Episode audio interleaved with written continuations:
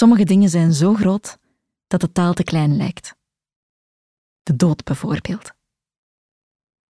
Wat zie je als je die in de ogen kijkt? Ik kan mij die dag perfect nog uh, herinneren. Terwijl haar debuutroman Honingeter longlist en shortlist bestormde en de harten won van pers en publiek, verloor Tulin Erkan haar moeder aan kanker. Ze maakte het ziekteproces van dichtbij mee en nam op een erg bewuste manier afscheid. Het is niet omdat er verdriet is, um, dat er alleen maar verdriet is. Hoe verandert het leven als de dood aanklopt? En hoe keer je terug? Misschien moeten we dat soms wat meer toch doen. De dood het leven laten besmetten. Wat is de zin van het leven? Van Tulin Erkan.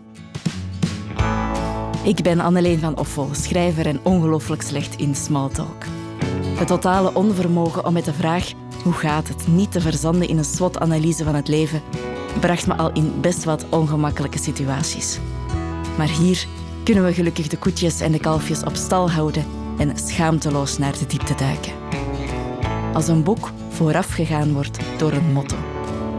Welke zin gaat dan in het leven van de schrijver voorop? Welkom in de zin van mijn leven.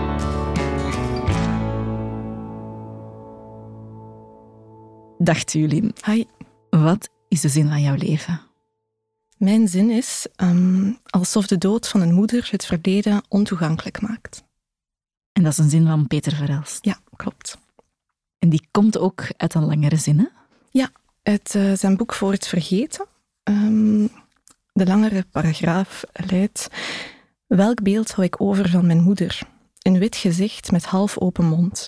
Wanneer zal dat eindelijk poreus genoeg zijn om andere beelden en herinneringen door te laten? Alsof de dood van een moeder het verleden ontoegankelijk maakt. Ja. Komt uit het boek dat hij schreef na de dood van zijn moeder. Ja, klopt. Ja. Was het een lange zoektocht voor jou om de zin te vinden? De zin van jouw leven? Eigenlijk wel. Ik had er uh, een beetje stress voor. Of ik voelde zo, ah, ik, dat moet hier nu de zin zijn. En ik heb zo'n een, schriftje waar ik al lang um, zinnen uh, bijhoud die ik niet wil vergeten. Maar ik vond daar geen enkele die echt resoneerde met het moment van, van nu. En ik had de indruk van, als ik daar een zin uit kies, gaat dat heel geforceerd zijn en gaat dat eigenlijk heel oppervlakkig zijn. En dan ga ik eigenlijk een muurtje rond mezelf bouwen. Uh, terwijl deze zin had ik niet geschreven in het schriftje.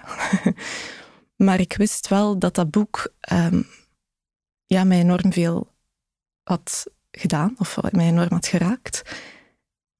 Dus de zin was rap gevonden. Eigenlijk ben ik vertrokken van het boek en dan was de zin er snel. Ben je vertrokken vanuit een bepaalde gebeurtenis in jouw leven, of vanuit een bepaald gevoel, en ben je daar dan een zin voor gaan zoeken? Ja, eigenlijk wel. Ja. Uh, de voorbije maanden of jaren waren uh, vrij heftig. Mijn, mijn, moeder is overleden in april aan buikvlieskanker. En um, ja, dan zit je in een hele rare manier van zijn. Uh, dus voor mij leken ook alle, alle zinnen die ik de voorbije tien jaar verzameld heb, leken mij ineens heel uh, futiel. Of heel egocentrisch bijna. Ja? Ja. Was het moeilijk om de zin er nog van in te zien? Ja, maar het is ook wel mooi om er naar terug te kijken hè, en te zien wat was toen de zin. Ja. Um, dat verandert. Dat is een ziekte die jij van heel dichtbij hebt meegemaakt. Mm -hmm. Ja, klopt. Um, de aftakeling van een lichaam uh, en van een moeder. Um, ja, dat is heftig, want dat is ook heel. Uh, je, als mensen hebben we nogal de neiging om ons ook vast te klampen aan hoop. en uh, dat is echt een, een, rollercoaster, want je probeert in alles een, een soort van hoop te zien. Um, een soort van magisch denken die ook overvalt. Terwijl nu, na de dood van mijn moeder, had ik uh, allee, de maanden die, die gepasseerd zijn, was ik heel hard op zoek naar die vorm van magisch denken. Ik was precies een beetje ontoverd geraakt door uh, alles wat erbij komt te kijken. Na, ah, ja. na Terwijl heel veel mensen na de dood mm -hmm. Net wel overal tekens beginnen zien. En ja, zo. en ik ja. ben zo hard op zoek. Ja. um, ik zou heel graag hebben dat mijn mama komt spoken, bijvoorbeeld. Maar ze heeft het nog niet gedaan. Ze doet het niet. Nee. En, um, maar ik denk dat dat komt omdat we in onze maatschappij ook heel hard um, de, de weken of maanden na een overlijden zijn heel administratief. Zijn heel, uh, ja, verwerk het nu maar. Ja, uh, want daar zit jij nu middenin. Ja, dat is al de, de, de ergste administratie is achter de boeg, hoop ik, denk ja. ik. Um, maar dat maakt het heel, uh, ja, um, onmenselijk. Op welke manier? Ja, omdat, omdat je dan heel hard bezig bent met, met de, de zeer praktische zaken, zoals een watermeter afsluiten. Ja. Elektriciteit doorgeven. Uh, het maakt het heel steriel. Ja. Ik denk dat dat het is. En uh, dat dat ook een beetje wel is hoe we als mens, of in, in onze maatschappij, dat, hoe dat wij omgaan met de dood. Ook hoe dat wij omgaan met, uh, met lichamelijkheid. Ja. Dat dat ook heel steriel is. Daar gaan we het straks nog Ja. uitgebreid over hebben. Zullen we even teruggaan naar het moment waarop jij hoorde dat jouw mama ziek was? Mhm. Wat weet je nog van dat moment? Ik weet dat nog heel goed. Dat was uh, midden in corona. Um, Want ze is twee jaar ziek geweest. Ja, dus de diagnose was in augustus, als ik het me goed herinner. En ik was toevallig bij haar thuis en uh, ze had al lang, allee, lang een tijdje last uh, in haar buik. Maar door corona gingen mensen veel minder snel naar het ziekenhuis. Dus er zijn heel veel kankerdiagnoses te laat gesteld, denk ik toen. Um, en zij is teruggekomen met, met dat verdikt. En ik weet dan, ja, dan valt gewoon de grond onder je, onder uw voeten. Um, dus ik, ik, herinner mij dat nog zeer, zeer goed. Maar ik herinner mij ook hoe hard mijn moeder toen... Ze heeft toen eventjes gehuild en toen heeft ze zich volledig herpakt. Of die, die oerkracht van een moeder, dat is ongelooflijk. Um, hoe dat zij daar eigenlijk met zoveel... Um, een zeker optimisme uh, aan begonnen is, aan heel dat parcours. Want je weet wel wat er... Of je, je meent te weten wat er volgt. Ja, was de dood op dat moment al aanwezig? Het was wel zeer, zeer slecht. Um, maar er was nog zo de, de optie om, om te opereren. Dat is toen ook gebeurd. En dat was een succesvolle operatie. Dus dat zijn weer zo de kleine lichtpuntjes hoop. Uh, natuurlijk die chemo, de, die hele verschrikkelijke uh, dingen die dan met je lijf gebeuren. En dat zien en voor haar zorgen of willen zorgen. Uh, dat maakt het, ja, dat is wel, dat is heel heftig, maar ook heel mooi. Ja. Ja, je bent gewoon je leven aan het leven en ineens gebeurt er zoiets. Mm -hmm. Dat ja. is een gigantische confrontatie met onze kwetsbaarheid. Ja, maar dat is inderdaad gigantisch, maar dat, het is ook wel nodig om geconfronteerd te worden met onze kwetsbaarheid, denk ik. Ja. Want de ironie is dat je natuurlijk een, een enorme levensdrift ook ervaart dan. Hè. En dat alles heb ik ook gezien. heel, ja, alles wordt heel scherp. Ja, alles Heel wordt urgent. glashelder. En was dat ook voor jou zo? Ja. Ja. Ik denk dat ik heel... Um, dat dat mij heel veel extra relativeringsvermogen heeft gegeven. Dat alles in perspectief zet. En dat is heel, heel waardevol. En hoe heb jij die twee jaar ervaren met, met je mama? Um, ja, dat is natuurlijk... Het is toen ook toen ja, mijn boek Honingeters is uitgekomen in die periode. Uh, dus aan de ene kant ben ik heel dankbaar dat mijn mama nog veel heeft kunnen meemaken uh, daarvan. Maar aan de andere kant was dat ook vaak heel moeilijk te rijmen met wat er ja, met het boek gebeurde en wat er dan op persoonlijk vlak gebeurde. Want eigenlijk, ja, je, je debuteert en je hebt ineens een, ook een nieuwe rol. Je bent een schrijver. Maar ik was ook vooral een dochter toen. En ik wou ja, mijn rol als dochter ook heel goed opnemen. Ja. Um, dus ja, de zorg voor een, uh, een zieke persoon is niet gemakkelijk. en ook niet als dochter, want je bent natuurlijk ook ja, een mm -hmm. kind van je moeder. Ja.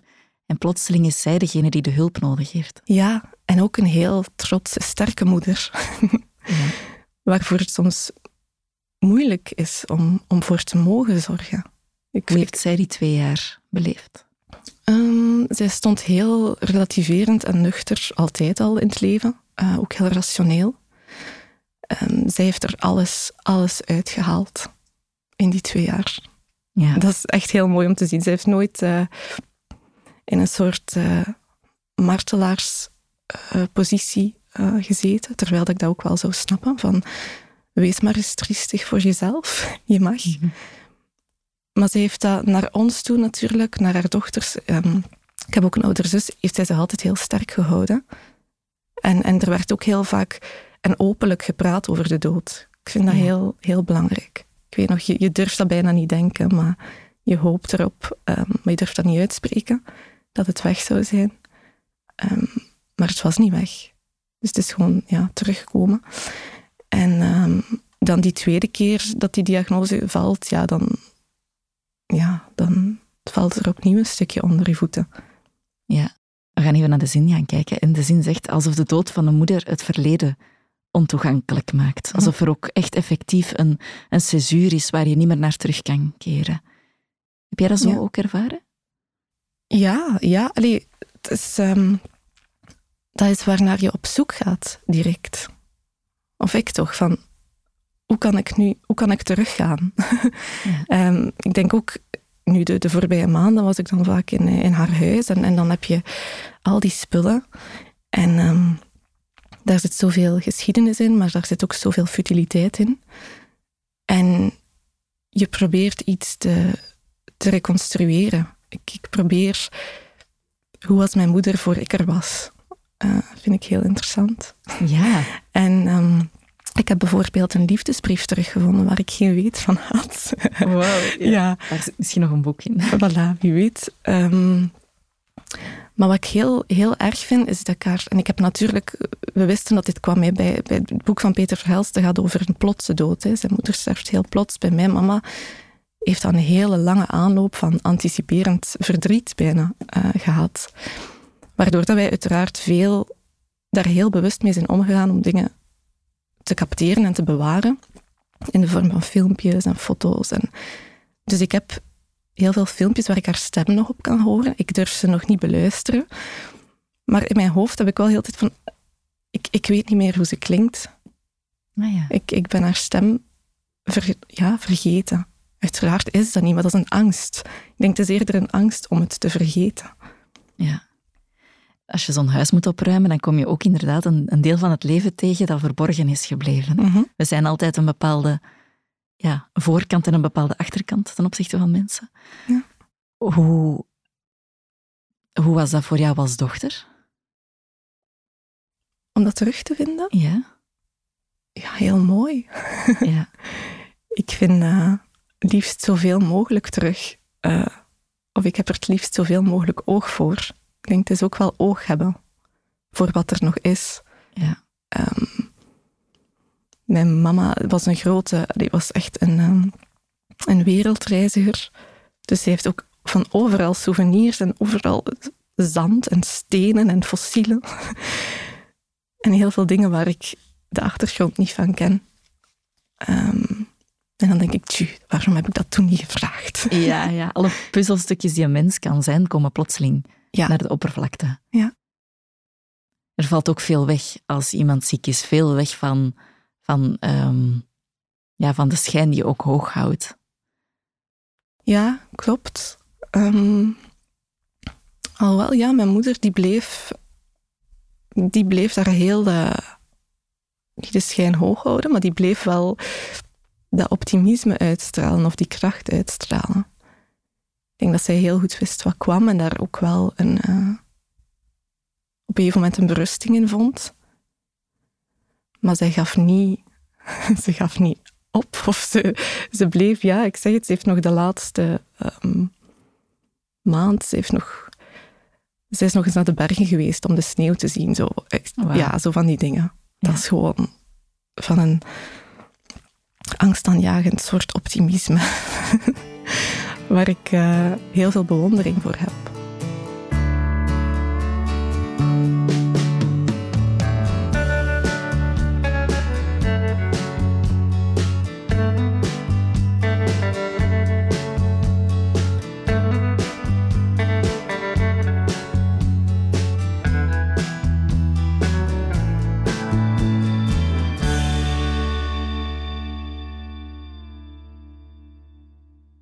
Je sprak er net over anticiperend verdriet. Mhm. Betekent dat dat je op dat moment het verdriet nog niet voelt? Ik weet niet, ik denk dat dat misschien een soort copingmechanisme is uh, in onze hersenen, dat we dat proberen um, in kleine stukjes op te delen, zodat we dat een beetje kunnen voorkomen. Of dat is denk ik hoe het in mijn hoofd gaat. Ik probeer altijd voorbereid te zijn op dingen. En dat gaat eigenlijk niet. Ja, het lijkt me heel moeilijk om aan het leven vast te houden als je weet dat de dood er ook aankomt. En om de dood het leven niet te laten besmetten. Ja, maar misschien moeten we dat soms wat meer toch doen. De dood het leven laten besmetten. Of het besef hebben dat, dat we heel kwetsbaar zijn. En dat de dood een deel is van, van ons leven. Ik denk dat we dat heel vaak zien als twee ver uit elkaar staande dingen. Maar ik denk eigenlijk dat er niet, niets beters is dan elke dag op te staan en te beseffen hoe sterfelijk en kwetsbaar je bent.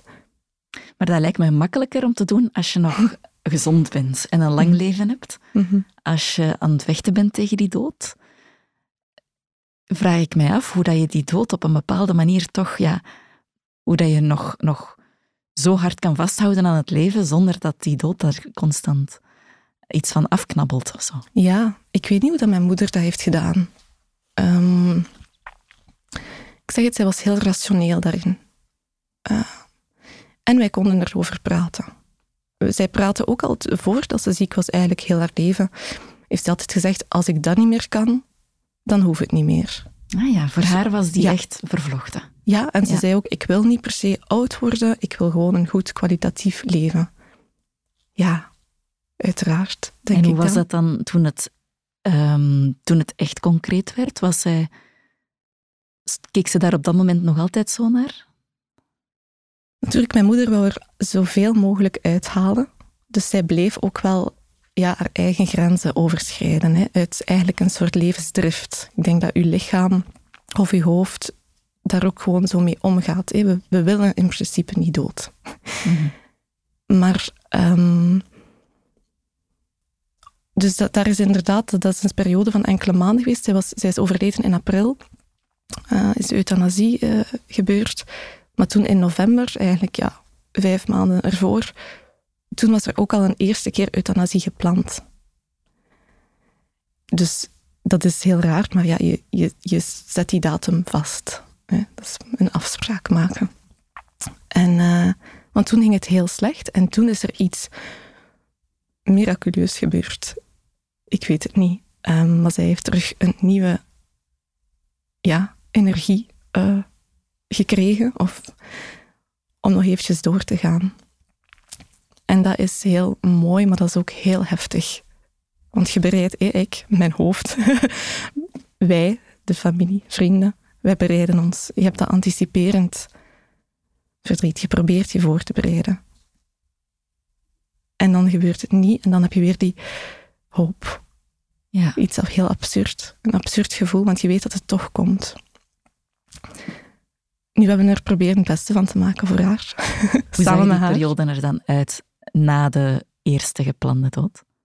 Hoe ga je die dag erna verder? Ja, eh, ik weet het niet zo goed. Ik had eh, ondertussen ook met het boek ging eh, gebeuren er van alles. En dat was afleiding, maar dat was ook raar. Want eigenlijk wou ik gewoon bij mijn moeder zijn. Ehm, ik heb ook een, eh, een paar maanden zo... Ik heb eerst eh, zorgverlof genomen, eh, dan palliatief verlof de laatste maand. Maar eigenlijk wou ik... Ik wou gewoon ja, bij haar zijn. Ja, want dat is inderdaad een enorme tweespalt. Allee, Ja. in, in elk geval een enorm contrast. Mhm. Jouw boek was enorm succesvol. Honingeter. heeft heel veel shortlists gehaald van prijzen. Je was schrijver. Er begint ook een nieuw leven op een bepaalde Ja. manier voor jou. En tegelijk had je dan Mhm. het, inderdaad het anticiperend verdriet waar je ook, dat je ook een plek moet geven. Ja. ja, dat is echt een. eh, dat, kan je, dat kan je eigenlijk niet rijmen. Ehm, maar het heeft me misschien ook wel iets gegeven. Ik, ik, ik probeer ook in mijn zekere schoonheid naar te kijken. Op hoe verschrikkelijk het was. Maar daardoor ook heel eh, helder. Of heel. ehm, dat ik er ook heel nuchter onder kon blijven. En heel dankbaar, omdat mijn mama dat toch nog heeft geweten. Ze was nog bij de boonuitreiking. Uh, ze was er nog bij. Ja. Um, maar toen was er inderdaad de angst, want toen ging het ook weer heel slecht. Dus ik dacht elke week, oh nee, hopelijk kan, kan ze nog, wil ze nog, want je gunt ook iemand wel echt de verlossing in zo'n stadium. Ja? Ja. Zelfs als het je moeder is. Ja. Dat is het ultieme, hè? Dat is het meest ultieme. Ja, ik denk dat wel. Ja, ja, je, ja le, dat is...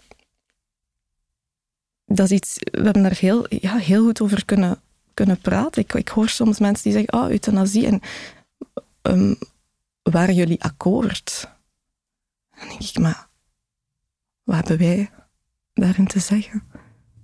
Um, dus ik vind een raar, uh, een raar idee. Als er iets anticiperend verdriet is, is het natuurlijk ook wel een datum van, mm -hmm. uh, van de euthanasie. Mm -hmm. En mhm. zeker als die dan nog eens een keer verzet wordt. Mm -hmm. um, ja, hoe leef je daar naartoe? In een soort van uh, zombie-status. ik heb indruk, het ging, het ging heel slecht toen met mijn mama, zo maart, april. En dan heeft zij dat eigenlijk op een maandag beslist om donderdag de euthanasie te laten plaatsvinden. Ah ja, zo snel. Ja. ja. Ik weet niet hoe dat wij die maandag tot donderdag gedaan hebben. maar uh, wij waren er. Ik heb nog met mijn moeder heel veel ja, gesprekken gehad. We hebben de uitvaart geregeld. Ik heb mij zo nuttig mogelijk proberen maken door zo het kaartje te laten ontwerpen, dat met haar te bekijken. En het vreemde is dat dat mij heel veel troost gaf om zo te kunnen ja, ergens wegvluchten op, op auto, automatisch piloot van hoe regel ik de dingen? Ik fix dat. Ik fix alles voor jou nu. en dat gaf heel veel... Ja, dat hield mij eigenlijk gaande, denk ik. Het is een weg die je samen opgaat. Ja. Allee, ja, dat hebben wij toch echt wel gedaan, zo goed en zo mooi mogelijk.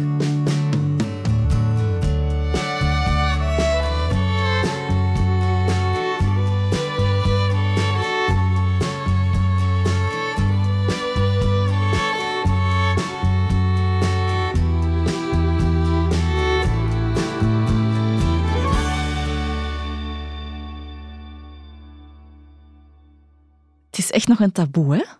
Om het zeker over euthanasie ja, te ik, hebben? ik Hoe merk- heeft je omgeving daarop gereageerd? Oh, ik, ik merk dat mensen. ehm, mensen zijn heel warm. Hè. Ik heb een heel mooi en warm vangnet. Dus als ik val, dan val ik zacht. Maar ik merk wel dat mensen het soms heel moeilijk hebben om het over. Het moeilijk vinden om het over de dood te hebben, in het algemeen. En dat dat echt een taboe is. Of zo van, nee, nee, nee, daar wil ik niet, daar wil ik niet naartoe gaan in mijn hoofd. Maar er zit zoveel troost in als je dat wel doet. Omdat er heel veel schoonheid ook in zit. Ik denk, eh, ja, mijn moeder heeft heel mooi geleefd, maar ze, heeft ook, ze is ook heel mooi op haar manier, met haar eigen zeggenschap, gestorven. En dat vind ik zo, zo sterk om te zien. Misschien kom je ook, als je daar zo dicht bij staat, in een bepaalde, ehm, ja, in een bepaalde state of mind. Mhm. Iets wat heel moeilijk voor te stellen is voor mensen die daar niet mee te maken krijgen op dit moment. Dat je, bijvoorbeeld, ik vind het moeilijk om mij voor te stellen dat, hoe de, de concreetheid Mhm. daarvan, van er is een naald en er is een draad Ja. en er is en er een bepaalde handeling die Mhm. gebeurt en dat is onomkeerbaar. Ja, dat snap je ook niet hoor. dat snap ik niet. Maar ik heb het gezien. Ja, we waren erbij, mijn zus en ik. We hebben het gezien. Ehm, en het is, het is heel bizar. Ja, dat is een afspraak. Dat was om twee uur in de namiddag. En ik weet nog, we hebben toen nog een hele mooie dag gehad met mijn mama. Eh, en, en toen zei ze, oké, ze zei, oké, nu is het, het is tijd om te gaan. En wij zo, maar wa- wa- hoe, hoe, kan, hoe kan je dit zeggen? Mhm. Want dat dacht ik toen van, wauw, hoe kan je dat doen? Want zij heeft dat zonder angst gedaan. En dat vind ik, ja, dat is mooi, eigenlijk. Ik denk als je echt een, een, doodstrijd ziet, ik bedoel, mijn mama heeft de strijd met, allee, de aftakeling ehm, van de voorbije jaren en, en de kanker, die, die verschrikkelijk is. daar is zij door geweest, maar ze heeft geen, geen angst getoond. Naar ons toch niet, naar haar dochters. Ik ben zeker dat ze wel bang was. Maar uh, ze heeft dat niet getoond. Dus ik, ik vind dat echt heel gek als ik, als ik eraan ja, terugdenk hoe, dat, dat gebeurd is. Um, hoe troostend dat zij het eigenlijk ook voor ons heeft gemaakt. Heeft dat voor jou ook de manier veranderd waarop jij nu naar de dood kijkt? Ja, die euthanasie, uh, hoe verschrikkelijk en gruwelijk uh, dat dat ook is. Er zat heel veel schoonheid in en zachtheid. En ik heb, ik heb de dood een beetje in de ogen gezien. Um, maar ik heb gezien dat het gruwelijk en zacht is tegelijk. Dus ja, ik, ik wil eigenlijk ja, een beetje taboe doorbreken van, van hoe dat wij daarover praten of hoe dat wij in onze cultuur, want dat is natuurlijk, dat zit ingenesteld in hoe wij opgroeien. Dat, is, dat zit ingenesteld in hoe wij omgaan met, met de dood en de uitvaartcultuur. Um, dat doet heel veel. Als we kijken naar andere culturen, hoe dat zij omgaan met de dood, soms helemaal anders. Ja, ons beeld is inderdaad het zwarte gat dat opslokt. Iets heel ja. naar, gruwelijk, koud. Ja, en daar zit geen troost. Nee, en dan sta je daar en dan kijk je hem effectief in de ogen en dan zie je iets anders. Ja. Ja. Ik denk dat wij vaak, of in een maatschappij leven waarin dat er soms heel weinig troost is. Nee, er is, ze is er wel. Maar mensen lijken die niet te vinden. En uh, ik ben ervan overtuigd dat die er wel is. Hoe zou het eruit zien mochten wij de dood wel toelaten in onze samenleving? Ik denk dat um, er veel meer kwetsbaarheid zou zijn. En uh, dat het allemaal veel mooier zou zijn, mochten we het wel toelaten. Denk dat de wereld echt een andere plek zou zijn, mocht je elke dag wakker worden met het gegeven dat we sterven. Want ik had gisteren ook, ik, ik hoorde, ik, ik was naar een podcast aan het luisteren en toen zeiden ze, stel dat je sterft. Ah, ja. het, zit al, het zit al in onze, ja. in ons taalgebruik. Mocht je, stel nu eens, ja, het zal gebeuren. Hè. Dat en de schrik om iets verkeerd te zeggen en om... Ja, en, En, en de tranen wegslikken. Hè, Want dat is vaak wat we, wat we moeten doen. Hè. De krop in je keel, stik die maar weg. Ja. Um, terwijl, ja, er is zoveel troost en, en zachtheid.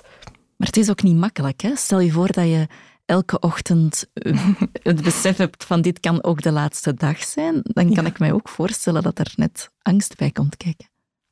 Ja, dus het is allemaal perspectief natuurlijk. Is het angst of is het levensdrift? Um, dat weet ik niet. Wil je een kwalitatief leven of een kwantitatief leven? Ik, uh, ik herinner mij ook nog, ja, de laatste weken ging ik dan ja, constant naar het ziekenhuis uh, om mijn mama te bezoeken, om bij haar te zijn. En er stond de kamer voor haar, daar zat een, een oudere meneer, een heel oude meneer. En de deur stond altijd op een kier en er was nooit iemand, er was nooit bezoek. En de blik op, op, die, ja, op die man zijn, in die man zijn ogen, ja, die was er niet meer, die was al dood. En dat vond ik een heel, uh, um, heel scherp beeld. Want dit, dit, dit wil je niet die eenzaamheid.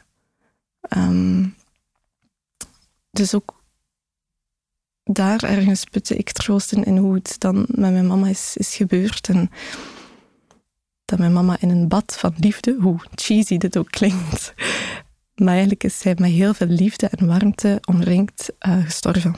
Ja. En dat is mooi.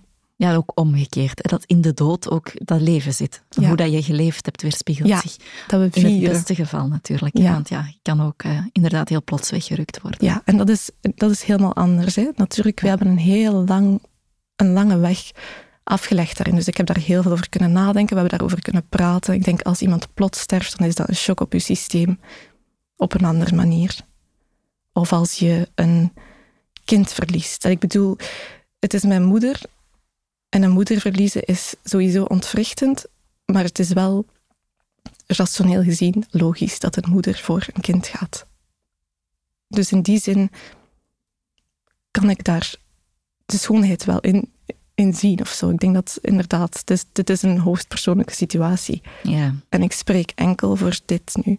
Ja. Ehm, ik kan het mij niet voorstellen. En net zoals jij zei, van jij kunt je ook het soms niet inbeelden of niet, niet voorstellen hoe het is, omdat je er niet in zit. Ehm, ik denk dat dat nu ook hetzelfde is. Dat is misschien ook het probleem om het dan zo toe te laten in, onze, in ons leven, dat het zo persoonlijk is en dat het... ehm, Ik ook, ja, maar ik denk dat het al begint met eigenlijk onze... Hoe we soms naar onze eigen lichamen kijken. Of naar andermans lichamen. Dat we eigenlijk... Ik kan nu niet op het Nederlands woord, maar disconnected zijn tot ons lichaam, tot aftakeling, tot verval. En dus ook tot de dood. Dat we die niet willen zien. we nemen het lichaam als vanzelfsprekend en we staan er niet bij stil. Dat Ja, het zo kwetsbaar is. Ja, inderdaad. Of een lichaam moet mooi zijn en sterk. En dat is het beeld dat we voorgekoud krijgen. Maar dat is, een lichaam is takelt af. En er is verval. Ehm, ik denk dat we daar in onze maatschappij moeite hebben om daar recht in de ogen te kijken. Hoe zouden we dat wel kunnen doen? Ik denk door façades te laten vallen. Door, door de echtheid te tonen. Door eh, de schoonheid te zien van verval. Ehm, ik denk dat we daar niet zo heel goed in zijn. Jij bent echt door een, door een laagje gezakt, hè? door een oppervlak gezakt naar iets veel betekenisvoller, naar iets, ja. Ja, ik denk dat wel. Maar dat is Ja. misschien ik die op zoek ben naar troost. ik denk dat dat het is. Maar ik denk wel dat het waar is. Dat als je zo geconfronteerd wordt, maar dat kan ook met, met iets anders, bijvoorbeeld met geboorte, Mhm. Ja. dat had ik dan heel sterk. Dat het die enorme ehm, Mhm. momenten zijn in een leven dat je inderdaad alle, alles daar rond laat vallen. Ja. Wat daar aanhangt. Ja, Dat, dat is, dat is echt... Ik vind dat is een soort oerkracht. Moeders hebben een oerkracht, maar verdriet is ook een oerkracht. Hoe keer je dan terug naar, dat, naar het leven waar wel al die... eh, ja, waar dat er allemaal wel nog is. waar het leven nog is. Ja. Maar het leven is er altijd geweest wel. Maar je, je ziet wel, de dood is ineens overal. Ik had eh, de voorbije maanden... Ja, alles is de dood. Ehm, en dat is niet op een zwartgallige manier bedoeld of zo. Het is gewoon een heel, een heel sterk besef of een, een soort wakker worden. Maar misschien kan ik dat best voorlezen. Ik zal eens kijken. Want ja, dat is natuurlijk wat, wat ik dan als schrijver heel fel ervaar de voorbije maanden, is dat ik niet echt kon schrijven. Want mijn verbeelding was ook dood. Of het was even in slaapstand. Ja? Kijk, ja. En ik weet niet of dit stukje, ik heb dat gevonden, ik weet niet of dat het echt uit het boek komt of gewoon uit een interview. Maar Peter Verhelst zegt of schrijft: Verdriet legt niet de geest lam, maar wel de verbeelding. Je hersenen gaan in overdrive en je gedachten schieten alle kanten uit, maar er gebeurt niets mee. Je geest lijkt oppervlakkig te ademen en te snel, op de grens van hyperventilatie. Je ziet slechts de oppervlakte van de dingen en die hebben allemaal met de dood te maken. Alles is dood. Tot je op een dag voor de zwarte foto in je woonkamer blijft staan en je in de lichtvlek verdwijnt. Dus ik ben aan het wachten. Waar zag je de dood dan allemaal in? Misschien in mezelf. Ook in, in, in het ouder worden. Ja, ik ben nu 35. Ehm, maar gewoon het besef. Ik heb ook de voorbije jaren heel veel witte haren bijgekregen. Ehm, het besef dat we allemaal ouder worden. Mijn vrienden, familie. Ehm, mijn grootmoeder bijvoorbeeld leeft wel nog, maar is nu 94. En dat vind ik wel dat vind ik heel erg dat zij een kind heeft moeten verliezen. Ja, Nog. Het hoort zo niet. Hè? natuurlijk. Ehm, Wat ik frappant vind, is dat je zegt dat je, de, dat je niet kon schrijven, dat de verbeelding ergens ook ja, in slaapstand was, maar wel troost vindt in bijvoorbeeld wat andere mensen geschreven hebben, bijvoorbeeld Peter Verhelst. Ja. Tuurlijk, ja. Ik heb, eh, nu, ik heb het boek gelezen toen mijn moeder nog leefde. Ik moet zeggen, de, de maanden, of de eerste maand, of de eerste twee maanden na de dood van mijn moeder, ik voelde wel de, de nood van waar kan ik hier nog troost vinden. Ehm, dus dat is, dat is een actief eh, zoeken naar, of een actief eh, willen kijken naar Maar ik moet zeggen dat, dat, ik nog altijd aan het wachten ben. Maar ik denk dat ik me, mezelf vooral de laatste maanden, ik zeg dan de, de verbeelding eh, valt stil. Ergens is dat natuurlijk niet zo. Die blijft gewoon achter een, een wandje plaatsvinden nu. En hoe komt dat, denk je? Ik, ik weet niet of dat aan mij ligt of, of in het algemeen, maar ik, ik kan niet schrijven als ik verdrietig ben. Dan dat lukt niet. Ik heb nu bijvoorbeeld wel dan die tekst. Ehm, ik heb een tekst geschreven voor Reveil, magazine over uh, onze rouwcultuur eigenlijk. En uh, ik heb daar twee weken aan gewerkt en dat was zo moeilijk. Want het kwam heel dichtbij. En dat is heel kwetsbaar. Maar dat is heel, heel mooi. Is de taal te klein om het over zoiets groot te hebben? Ja, zo voelt het wel. Maar eigenlijk is het niet zo, want het zit net in de kleine dingen. Ik vond het heel moeilijk om over zoiets groots te schrijven. Ik moest vanuit het kleine vertrekken. Ik denk dat dat de truc is.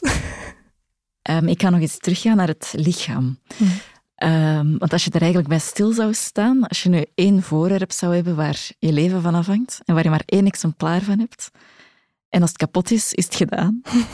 Hoeveel zorg zouden wij daarvoor dragen? Ja. En toch ongelooflijk om te bedenken hoe nonchalant we met ons eigen lichaam omgaan. Ja, ja. En hoeveel zorg we eigenlijk nodig hebben en verdienen. En ik denk ook wel dat de, dat de meeste mensen het heel leuk vinden, um, of er zit heel veel schoonheid om, om te mogen zorgen voor. Dat, is eigenlijk, dat zou eigenlijk een basisrecht moeten zijn. Als je dat wil, dat je kan zorgen voor iemand. Ik, um, ik hoorde nu dat er ook zo wel werd afgebouwd, uiteraard in zorgkredieten en, en zo al die uh, soort verlofstelsels waar je dan hey, mag, mag zorgen voor iemand. En dat maakt mij dan altijd zo'n beetje kwaad. Zorgverlof. Zorgverlof. Dan denk ik, oh, het, ja. Zorgen voor is zo'n evidentie. En is misschien ook wel een oerkracht. Um, dat we meer zouden mogen doen. Um, maar waar we weinig ruimte voor krijgen? Ja. Ik denk in onze maatschappij dat dat wel een, een heikel punt is. Um, want je moet dat vragen. Krijg ik tijd en dus geld in onze maatschappij om te mogen zorgen? Terwijl dat, dat eigenlijk iets heel natuurlijks is um, om te doen. Ik denk natuurlijk dat is ook weer cultureel en maatschappij gebonden in hoe we, als, hoe we samenwonen, hè, hoe we als gezinnen of families samenwonen. Ik bedoel, mijn mama woonde alleen in Oostende, ik woon in Antwerpen, mijn zus woont in Gent. In bepaalde culturen woon je gewoon onder één dak. En dan zorg je ook op een andere manier voor elkaar. Dus het, is, ja, het zit inge, ingevlochten in, in onze maatschappij, hoe, we, hoe we omgaan met zorg. En, en, het is heel geïndividualiseerd ook. Ja, en heel geëconomiseerd ook. Hè. Je moet papieren invullen. Je moet papieren invullen en er is geld mee gemoeid. En alsof, ja, ja, er zit een businessmodel achter. Eigenlijk zit er heel, in onze maatschappij achter heel veel dingen die eigenlijk menselijk, puur menselijk zijn. Daar zit een businessmodel achter. De dingen die we vroeger voor elkaar deden, naar de, naar de winkel gaan voor de buren die, die niet meer konden gaan of zo. En er komt nu een bestelwagentje dat leveren. Ja, zorgen voor iemand anders, ja. maar ook zorgen voor ons eigen lichaam natuurlijk. Ja. ja. Is het makkelijker om voor iemand anders te zorgen? Ik vind dat wel. um, maar ik probeer ook wel goed voor mezelf te zorgen. Dat heb ik de voorbije maanden ook. Ik was uh, oprecht uh, trots soms van, ah, ik ben, ik ben goed voor mezelf aan het zorgen. Ja, hoe heb je dat gedaan? Um, door bewust tijd en, en rust te nemen of in te bouwen. Door mij te omringen met goede mensen die met zachtheid rond mij staan. Um, en door het ook wel toe te laten. Ik denk, ik ben heel vaak alleen of, of, met mijn zus en mijn mama haar huis nog geweest. En iedereen zo eh, vroeg mij dan, is dat niet verschrikkelijk? En dan denk ik, ergens wel, maar ergens is zelfs dat, dat verdriet is troostend. Soms, ja, we hebben soms de neiging om, om dat precies, ah, je, je mag niet verdrietig zijn, maar dat doet soms wel eens deugd. Ja, ik voel het zelf ook hoor. De angst om een foute vraag te stellen. Of... Ja. Terwijl het natuurlijk hier de ruimte is waar het ook mag ja. gebeuren. Ja. ja. Ik ben nog niet beginnen wenen, dat is echt heel goed. Maar het mag. of het mag. Ja. Ja, want ik weet dat jij mij wel zou troosten. Maar ik, ik voel nu momenteel de nood niet. Misschien komt het wel nog. Maar... Maar je praat er wel over alsof het echt een plek heeft gekregen, terwijl je er in zekere zin nog net uitkomt. Hè? Mhm. Of nog in zit. Ja. Maar een plek heeft gekregen, ja, in die zin dat het er gewoon is. En dat ik het omarm. Ook al is het ongemakkelijk. Ja, misschien, ik hoor mezelf zeggen een plek geven, maar ik denk eigenlijk, je bent eerder een poort doorgegaan en ergens anders op dit moment. Ja, misschien wel.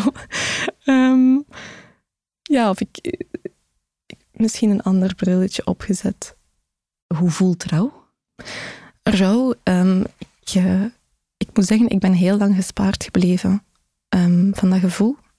Ik denk dat eigenlijk pas sinds vijf, zes jaar is dat, dat mensen in mijn omgeving uh, geliefden sterven.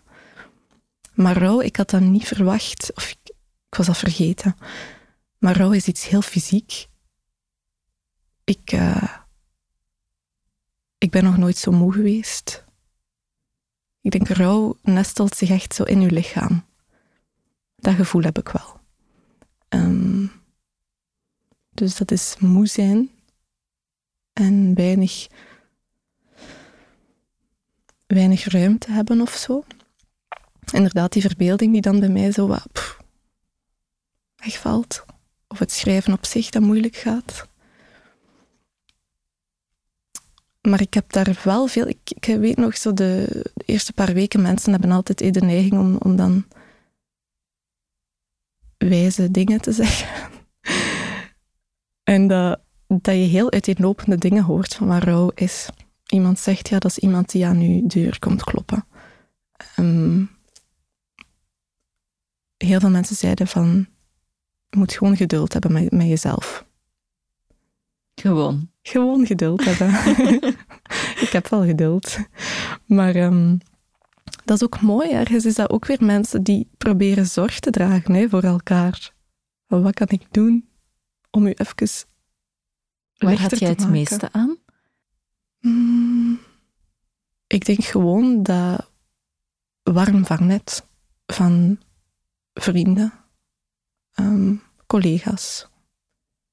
Zo het gevoel dat je, dat je mag vallen en dat dat niet hard of pijnlijk zal zijn. Mensen hebben vaak, oh, er is verdriet, dus we moeten meer verdrietig zijn. En ook daar weer, hè, eigenlijk komt het toch altijd neer op iets. Um, ja, het, het, de dood is alleen maar droevig. Mhm. Of, dat is het niet. Het is, het is een mengeling. Het is een. Ja. Ja. Ja. Ik wilde me eigenlijk vragen, wat zou jij mensen aanraden om andere mensen te troosten? Ik denk dat mensen dat heel snel op zich uh, doen, troosten, zonder dat ze het weten. Um, maar voor mij zit er ook heel veel troost in. Uh, net iemand die lichtvoetig kan zijn rond mij. Die kan uh, lachen. Het is niet omdat er verdriet is, um, dat er alleen maar verdriet is. Dat is nooit zo. Er is heel veel humor, er is heel veel absurditeit. Uh, mijn mama en ik, we hebben de laatste dagen zitten gieren van het lachen. En dan weer wenen. En dan weer gieren van het lachen.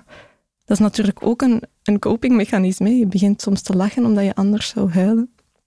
Maar er is een heel fijne grens tussen, de, tussen beide. Net zoals er een heel fijne grens is tussen leven en dood, is er een heel fijne grens tussen huilen en lachen. En ik denk dat mensen soms,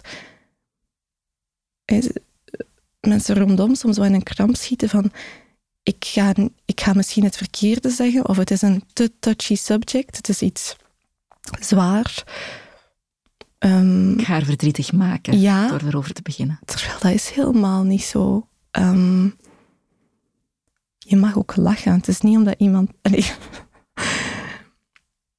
je, je hoeft niet mee verdrietig te zijn eh, als iemand anders verdrietig is. Je kunt dat... Ja, ik denk dat er... Daar echt dat mensen soms gewoon niet weten wat ze moeten zeggen. Of wat ze kunnen zeggen. Maar ze kunnen eigenlijk niks verkeerd doen. Het is toch te groot. Het is te Dat is het groot. probleem. Het is te groot om te troosten. Ja. Want troosten klinkt als iets oplossen. Mhm. Maar we moeten dat niet oplossen. Net zoals dat verdriet. Ik mag verdrietig zijn. Ik mag mij daar zelfs in wentelen even. Laat mij gewoon verdrietig zijn. We leven inderdaad in een maatschappij waarin dat je altijd denkt, oh, dit is een probleem, we moeten dit nu oplossen. En liefst zo snel mogelijk. Want dan ga je weer verder. Ja. Ja. En dan pik je de draad op en dan ga je weer. Maar dat hoeft helemaal niet. Ehm, dus een, ja, wat kan troostend zijn? Gewoon de ruimte laten, de tijd geven om dat verdriet ook te voelen. Maar ook de tijd geven om te lachen met de absurditeit van de dood. Want dat is ook absurd wat er gebeurt in een ziekenhuis vaak. Denk je Ja. aan iets? Oh ja, ik denk soms, maar dat is onze eigen menselijke hoogmoed soms ook, hè, van hoe kunstmatig dat wij ons lichaam, dat wij niet erkennen dat ons lichaam aftakelt. Van welk, ik bedoel, met mijn moeder hebben ze echt, ja, en we gaan dit proberen en als dat niet helpt, dan gaan we dit doen. En dat is allemaal goed. Hè? Ik ben heel dankbaar voor de, de westerse geneeskunde, maar er gebeuren daar ook soms heel absurde dingen mee. Of dingen die elkaar dan tegenwerken. En ik denk, maar waar zijn we mee bezig? Alles om een, iets te proberen stelpen dat onstelbaar is. Dus daar zit ook heel veel, ja, absurditeit in en iets komisch. Soms in, in hoe hard we proberen om, oh wee, dit, dit lichaam, oh nee, jij mag, niet, jij mag niet doodgaan. Dat doen we niet. Nee, blijf maar bij ons. Ja, en ik snap het wel, hè. Maar daar zit soms ook iets heel, ja, wrang komisch aan. In, in hoe dat doen. Ehm, ik ga nog even teruggaan naar dan die euthanasie. Mhm. Dus toen het dan voor de eerste keer ter sprake kwam, dat ze daar zelf voor zou kiezen, keek jij daar op dat moment op dezelfde manier naar als dat je er dan uiteindelijk mee om bent gegaan?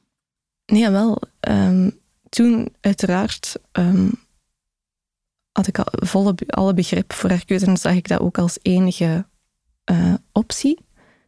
Maar ik weet dat ik toen een enorme paniek voelde. Want ineens was het er en het was heel concreet en ik, het was ook een verschrikkelijke leidersweg, want ik had toen ook enkele weken, ik had toen medisch verlof en ik was bij haar ik, dat was verschrikkelijk gruwelijk ook om te zien ehm, wat er gebeurde met dat lichaam. En toen die keuze, dat, het gebeurde toen heel, heel snel, uiteraard, ja, in mijn hoofd.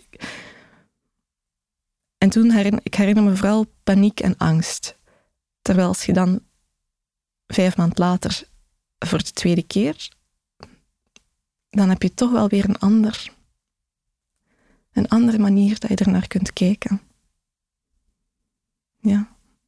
Ja, je hebt het idee ook kunnen aanvaarden. ja, op een rare manier. Of je hebt je daar toch iets ja, kunnen voorbereiden. Of je hebt er gewoon ook wel nog veel over kunnen praten samen. Dat hebben wij echt wel. Eigenlijk elke keer dat wij elkaar hoorden of zagen, ja, ging het daarover. Hè. Dus maakt het heel concreet. En ook haar wensen en hoe zij het wou. En je kunt dat eren. Dat is heel, heel krachtig. Ja, het is een moment van schoonheid geweest. Ja, gruwelijke schoonheid. Ja. Ja, mooi. Dankjewel om daar zo open over te Nee, zijn. dat is niks. Ik heb even een beeld. Ik heb eh, mijn eigen grootmoeder ehm, heb ik een week bij gewaakt voor ze gestorven is. En op het einde kon zij niet meer drinken. Mhm. En moesten haar lippen bevochtigd worden. En hadden we ervoor gekozen om in plaats van ijsblokjes, hadden wij champagne ingevroren. Zalig. Maar dus is ze gestorven. En zaten wij Ja. met een halve fles champagne. Ja. En moesten wij die leeg drinken. Ja.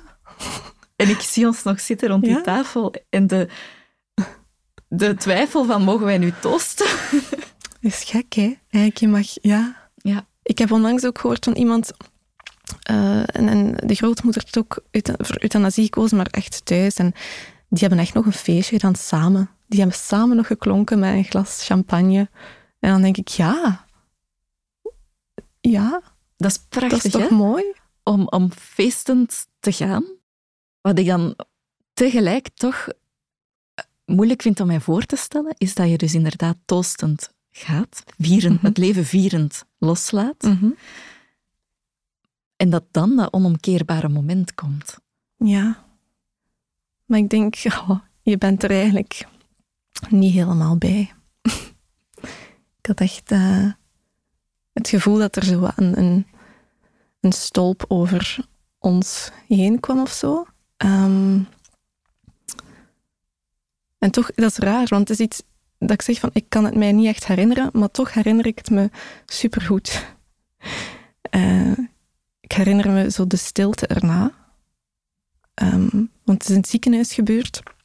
Dus ik herinner mij dat er ook een, eh, een hele lieve verpleegster over mijn rug aan het wrijven was. En ze was dat al lang aan het doen, maar ik had het nog niet gevoeld en dan ineens voelde ik het wel. Ehm, en ik herinner me, ik weet niet hoe lang dat wij daar, want tijd is ook iets heel banaals. Eh, ik herinner mij niet hoe lang wij nog daar gezeten hebben, mijn zus en ik.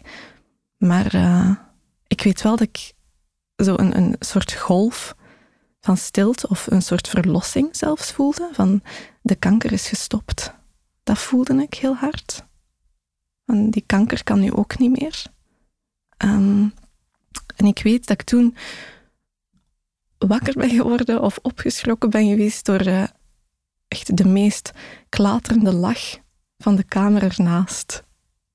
En ik dacht, oh, dit is eigenlijk zo mooi. Zo gruwelijk mooi weer. Ehm, maar ik herinner me, dat was precies zo'n belletje dat rinkelde. Ehm, ik dacht, ah ja, dit is het leven en de dood. Het leven roept en neemt de dood mee. Ja, Dankjewel. alsjeblieft.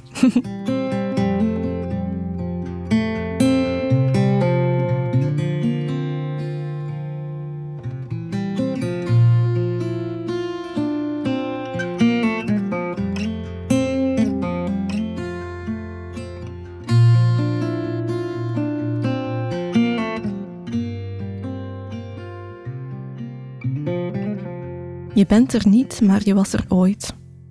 Wat rest mij dan nog anders dan troost te zoeken in de dingen die wij ooit samen deden? Geen troost in regenbogen of vlinders, maar in grijze Noordzeegarnalen. Hoe je me leerde om het kopje van het lichaam te scheiden, in een vlotte draaibeweging. En hoe weinig verbetering er kwam in mijn techniek, ondanks het vele gepruts. Het was een pril ritueel van de voorbije jaren, iets dat we samen deden om de tijd die we nog hadden te doen verstrijken. Dubbel zoveel schalen voor het gehalveerde handgepelde hoopje dat we overhielden. Je bent er niet, maar je was er ooit.